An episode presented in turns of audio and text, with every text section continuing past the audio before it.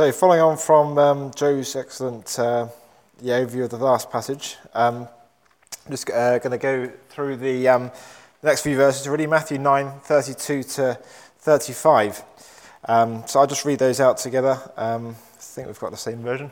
Yeah, we got, yeah, as they were going away, behold, a demon pressed man who was mute was brought to him. And when the demon had been cast out, the mute man spoke.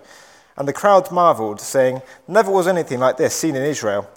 But the Pharisees, he cast out de- um, but the Pharisees said, He casts out demons by the prince of demons. And Jesus went throughout all the cities and villages, teaching in their synagogues and proclaiming the gospel of the kingdom and healing every disease and every affliction. So, Father God, in these few minutes that we have together, I just pray your spirit would be upon me, Lord, and to share your words and to share what's in your word and not um, what I'm saying, Lord God. But we pray that uh, the message that you want to deliver would really yes. and make it through into our hearts today, Lord God, and that we would become more like you as a result of sitting under your word and seeing what you have to say in these things, Lord Jesus. Amen. So, really simple structure today, um, which is just four headings. If you could flick to the next slide, please. Uh, so, Old Testament background, demons, authority, and then application. Um, you can go back to the scriptures on there because it's quite simple. So, um, yeah, so to give you an overview of the Old Testament background, um, so the understanding of those around Jesus. Um, Joe's spot there for Isaiah 42, verse 7. I noticed as well about um, Jesus came to give sight to the blind and bring those out of captivity is also very relevant for, for this. Um, but anyway, one aspect is that God has a real um, jealousy, I suppose. He's so passionate about His glory, His name, and doesn't like others to um, be honoured above Him. And um, this is shown in, in, one passage amidst many in Deuteronomy 32, which describes about the greatness of God and then His jealousy. And the, old, uh, the, the people in the Old Testament, their worship of demons, they were sacrificing to demons. So it shows mercy in that they were still, but He still shows mercy that is, um, he doesn't show the kind of the full extent of the punishment that they might deserve, um, in that they were still allowed to carry on in relationship with him, even though they'd been engaged in this practice of um, some worship of demons. So, aware of all this, um, there is clearly an understanding that demons do exist by some of the people around them at the time. Um, in verse 34, we read about how the Pharisees had accused him of casting out demons by the prince of demons, even so I suppose we've got to ask the question about demons what are they um, and do they exist? And quite simply, we can read throughout the Bible many times that they do exist and that they are the devil's angels. And building on Kaz's great foundations a few uh, weeks ago, um, just to bring out a few more things that um, yeah, the Bible tells us about demons. So, as part of the preparation, I just went through the Bible looking at two particular questions, really. Firstly, is um, is there a particular reason why the person in the passage got a demon? And the second one was, um, what are the symptoms? What do they look like? And through going through this, um, one common phrase that we see time and time again, at least in the English ESV and English Standard Version, and similar in, in other versions, is the phrase oppressed by. I, it's not good to be under the influence of demons, as our man is in verse 32, a demon oppressed man.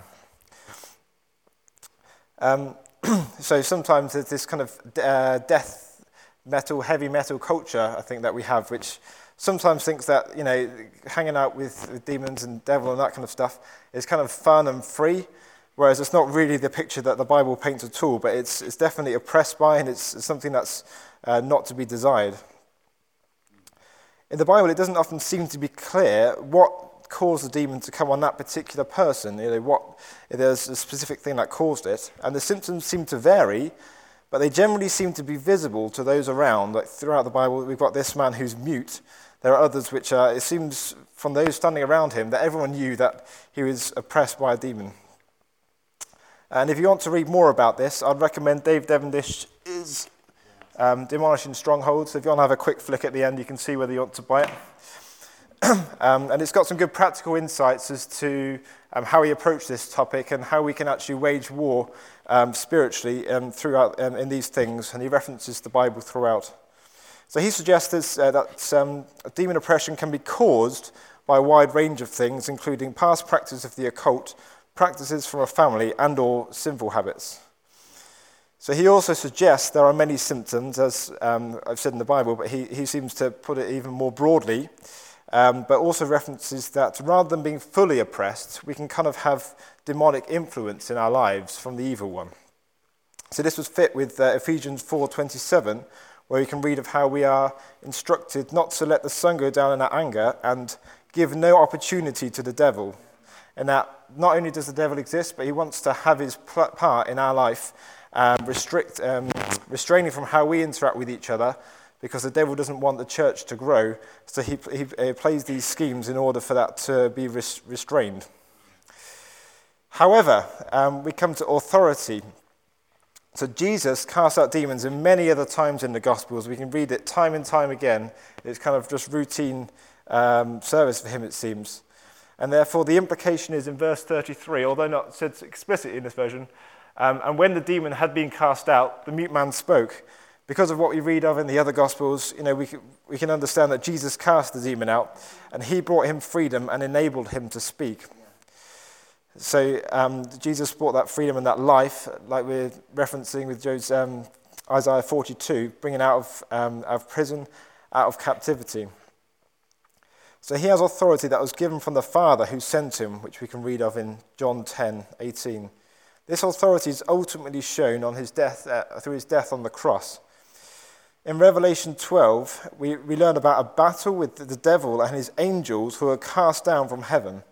And I understand this is the heavenly battle when um, on the cross, um, Jesus won the victory and the demons were then cast down.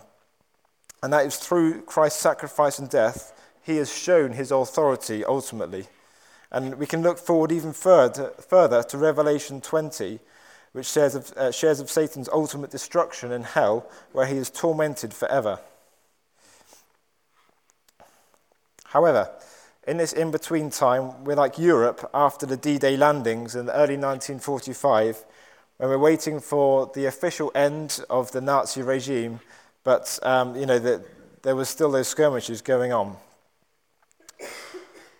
At the end of the passage we're studying today, um, there's also another sentence which shows about Jesus' authority, on the next page, yep. And Jesus went through all the cities and villages, teaching in their synagogues and proclaiming the gospel of the kingdom and healing every disease and every affliction.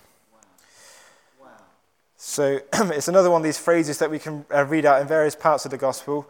Um, I think Joe read one earlier from the end of John, which is basically when we read of this, these throwaway comments that Jesus heals many or heals all or heals every disease or sickness in a region or in a gathering.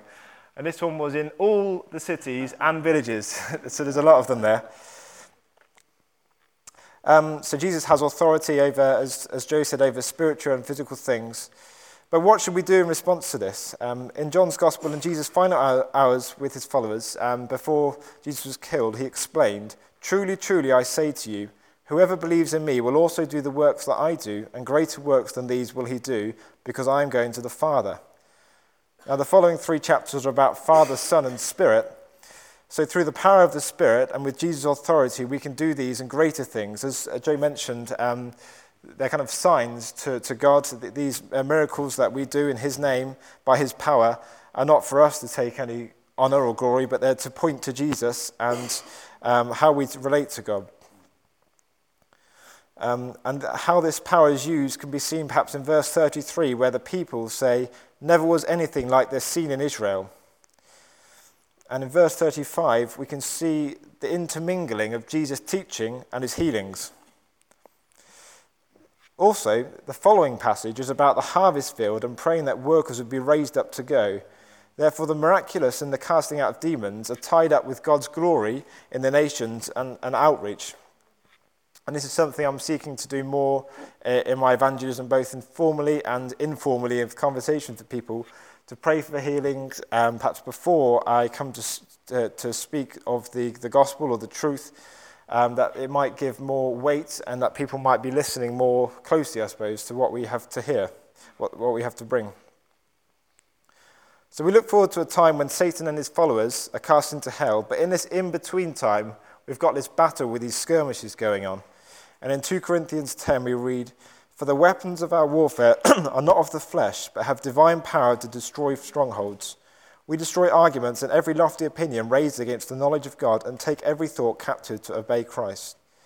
That is, we can cast out demons, we can pray scripture over ourselves when we feel tempted to sin, and we can speak out these themes, reminding our, ourselves of the truth of victory of, of Jesus on the cross and, his, and the devil's ultimate um, torment in hell.